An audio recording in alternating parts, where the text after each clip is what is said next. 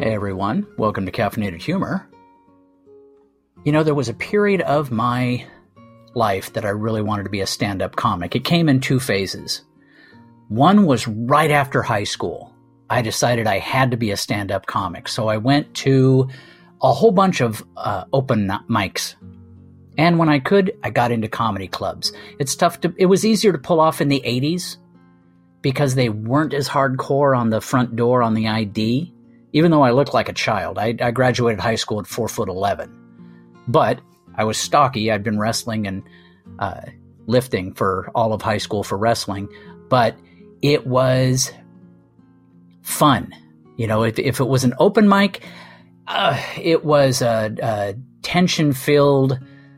The two times I got up was kind of like nervous dick jokes that I stuttered halfway through.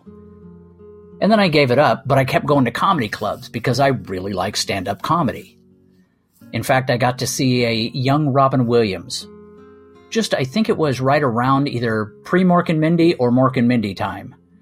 But it was stunning. It was like watching Joe DiMaggio warming up. I mean, it was just, it was amazing. And then the second time I wanted to do stand up comedy was I was a lot older. In fact, let's make that a lot, lot older. Um, in fact, I was in my 40s. And it was a different time for me. Mentally, I was a, much more in control of myself. And I actually took a. I'd been writing for a, a sketch comedy show, just writing little sketches and such for with celebrities and, you know, just trying to do more, you know, try and figure out what I want to do. So I, uh, comedy wise. And so I started writing sketches and I figured, okay, this will be fun. After every show, and it was a once a week show, we would all go out drinking, everybody on the writing staff and the cast and everything. And it was really friendly and fun. Well, there was one writer who never had money. So I I worked full time. I was one of the few people with a full time, good paying job. So I always fronted him. I always bought him beers, and he's he always had a standard line: "I'll get you back when I can get you back." Okay, I never I never begrudged him it. You know, I like buying around. Uh, I didn't want to feel like I was his personal bitch, but he was a good guy and he always had a good joke to tell. So to me, that helps pay the fare. Well, just about when I was ready to stop writing for the show, and this guy had already stopped writing for the show. I'd been writing for them for over a year. And out of the blue, he emails me and says, Look, I know I owe you a couple hundred bucks, but I won a lottery or a, a little uh, a lottery type thing at a comedy club, and they've given me a free stand up comedy class. It's six weeks, and it ends with a big showcase at a comedy club in Santa Monica. Do you want it? I said, Well, hell yeah, that sounds like fun. I'll do it.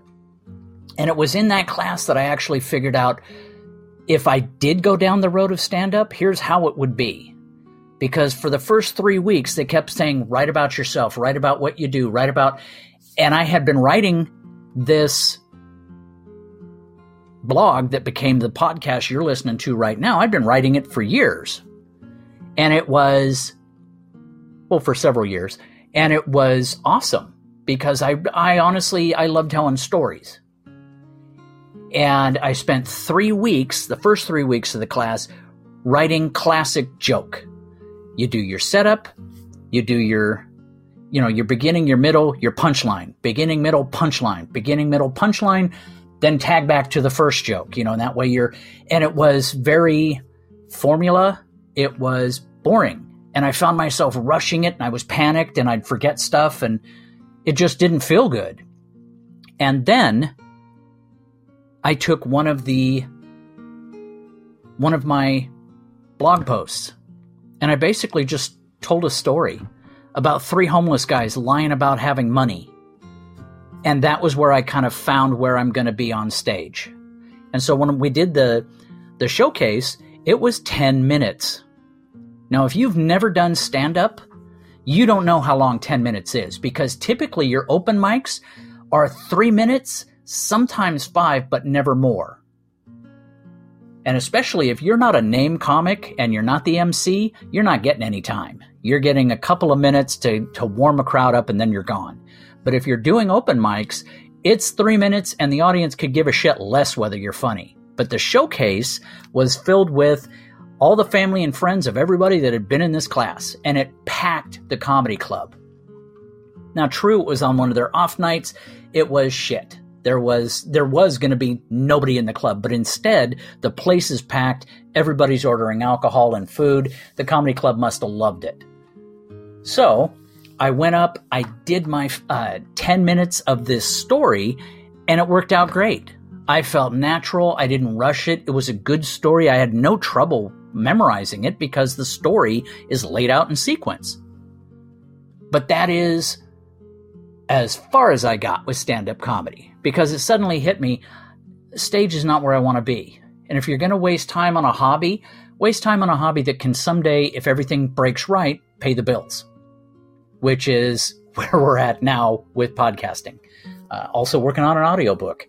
But with that being said, everything about that embarrassing, fun, amazing, yet ass clenching situation of stand up comedy leads us to today's episode Trejo, the homeless stand up comic, on today's Caffeinated Humor. I have seen it all now there is nothing quite so intensely interesting as a homeless comic. Now, I'd been on the writing team of a sketch comedy show for the last few months, and I want to join the performance cast next season. Sidebar, this was a decade ago, so that didn't work out. But here we are in, in going back to that time.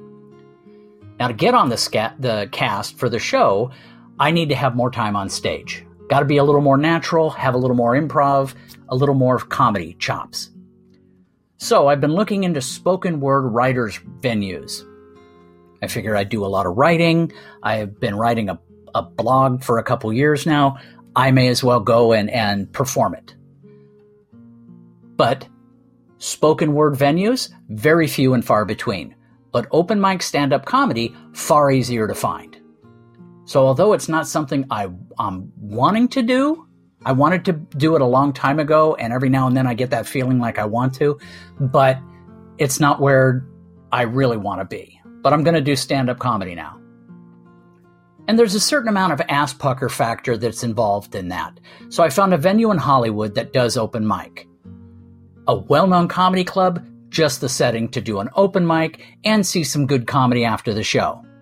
Well, it turns out that's totally wrong, but we'll get to that later.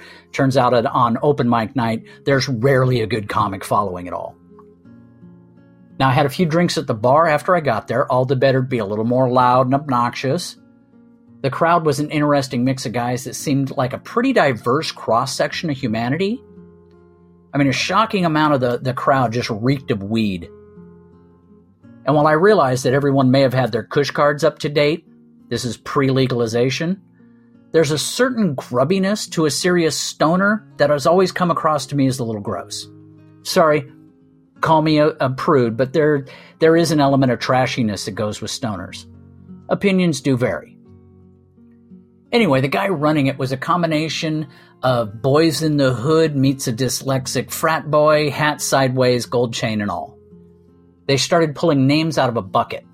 My name is in that bucket, so I'm waiting to hear. The first five guys to come up were an interesting mix of people, but they all shared the same trait. Not one of them had memorized their act. They couldn't remember it. They're working off of notes written on their cell phones. They stumbled through three minutes of act till they got the light. Now, the light is a flashlight at the back of the room that the MC flashes at you right on your face, and it means your time's up. Now, most of them bitched about getting the light, so much so, one of them even muttered, fuck you, to the MC as he passed him as he left the stage. And then the MC announced a name that sounded a lot like Trejo. But it was said really fast, and it was coming up to the stage now is Trejo. Might have been Cujo, we don't know. It may have been something else, but the MC was having a hard time reading it off of the card. Now, Trejo was about 5'8 in his 50s. Scruffy was kind of an understatement. I saw him, I was looking at his part of the room when he stood up to go to the stage. His beard was at that five day growth stage that's way beyond five o'clock shadow, but just shy of actually being able to call it a beard, so it just looked like shit on his face. He also reeked of weed, with an underlying odor that I only picked up as he passed my seat on the way to the stage urine and BO. I can recognize a homeless guy quicker than most. How the hell did I miss this guy? So he cleared his throat, took a look at the audience like he was sizing us up. And what followed was the most compact, dense three minutes of the absolutely most convoluted, twisted, conspiracy laden half tales that use the word fuck liberally, like at the beginning, middle, and end of every sentence. It was awesome. Half of the audience just stared in total silent bewilderment. And the rest of us that got it, we laughed our asses off. I may have peed a little bit. The whole thing was free. I was honestly disappointed when he left the stage. He was in the middle of crop circles, uh, chemtrails, and some sort of a presidential assassination attempt on a president who had never been shot at. I found that fascinating. And sadly, it, when he left, it was like a crazed, demented Elvis leaving the building. Sadly, when it was all over, I never got called up. So I settled my bar tab and I headed out. Now, as I was getting into my car from my awesome parking place, my awesome parking place right across the street, I saw Trejo walking down the street next to my car, pushing a shopping cart. You know, when I start guessing, I'm unbelievably accurate. And I realize it's night, but on my way home, there will be coffee.